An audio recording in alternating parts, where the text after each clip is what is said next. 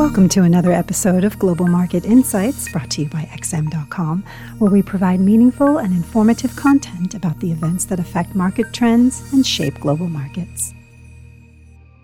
It's Tuesday, the 6th of June, 2023, and you're listening to the Daily Market Comment podcast by Raffi Boyadjian. I'm Maria Bashardis. Thanks for joining us at XM.com. The Reserve Bank of Australia caught markets off guard for a second straight meeting on Tuesday, hiking the cash rate to a new decade high of 4.10%. The decision comes after inflation in Australia began to creep up again in April, underlining the difficult battle central banks face in containing spiraling prices. Although there had been some expectations that the RBA would raise rates again, especially after the announcement that the country's minimum wage will increase by 5.75%, most investors thought that policymakers would take another pause in June so soon after May's hike. But the RBA isn't done yet, as the statement flagged some further tightening, with futures markets moving quickly to fully price in a 25 basis point increase by September. The Australian dollar hit a three week high of 0.6685 immediately after the decision, and there could be more gains in store for the Aussie if tomorrow's Q1 GDP estimate impresses. The Canadian dollar is also riding on the back of the Aussie's boost, as investors are upping their bets that the Bank of Canada might follow in the RBA's footsteps on Wednesday to raise its overnight rate. The loonie is currently trading near a four week high of around 1.34 Canadian dollars to the greenback. With other central banks being forced to unpause, Fed officials have been careful to describe a potential pause in June as skipping a rate hike to avoid sending a signal to the markets that the tightening cycle is over. However, whilst there's still a sizable probability of a rate rise in July, those odds have started to diminish following the weaker than expected ISM non manufacturing PMI yesterday. Services activity in the US almost stagnated in May, according to the ISM survey, and employment fell for the first time since December, suggesting that the labor market isn't as strong as indicated by the official payrolls report.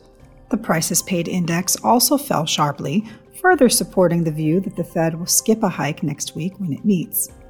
With no other major data releases or Fed speakers on the agenda for the remainder of the week, the US dollar doesn't have a lot going for it, although it has managed to come off earlier session lows. Fierce fighting in Ukraine might be attracting some safe haven demand, as the Japanese yen is mostly higher too on Tuesday. Overall, markets appear to be in wait and see mode, not just ahead of next week's US CPI numbers and Fed policy decision, but also because as we move into the second half of 2023, investors remain none the wiser about where interest rates will peak and if there's going to be a recession or not. U.S. equities closed lower on Monday, and futures are flat amid the absence of major drivers. Apple could be a drag on Wall Street today as traders deemed the $3,500 price tag for the company's new mixed reality headset as too high.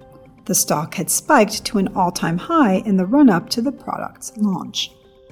Even shares in Asia struggled despite speculation that authorities in China are considering new measures to shore up the troubled property sector and news that US and Chinese officials held talks to improve ties. There are growing reports that China is in the midst of a new COVID wave, and this could be holding back risk appetite as well as weighing on oil demand. Oil futures are trading about 2% lower today, more than reversing Monday's gains after OPEC Plus announced a surprise cut in output. The clouded outlook is one of the reasons Saudi Arabia decided to make a voluntary cut, but the reduction of 1 million barrels a day doesn't seem to have eased investors' concerns. Thanks for listening. This was today's Daily Market Comment here at XM.com. Thank you for listening to another episode of Global Market Insights brought to you by XM.com. For more in depth technical and fundamental analysis, be sure to visit www.xm.com forward slash research.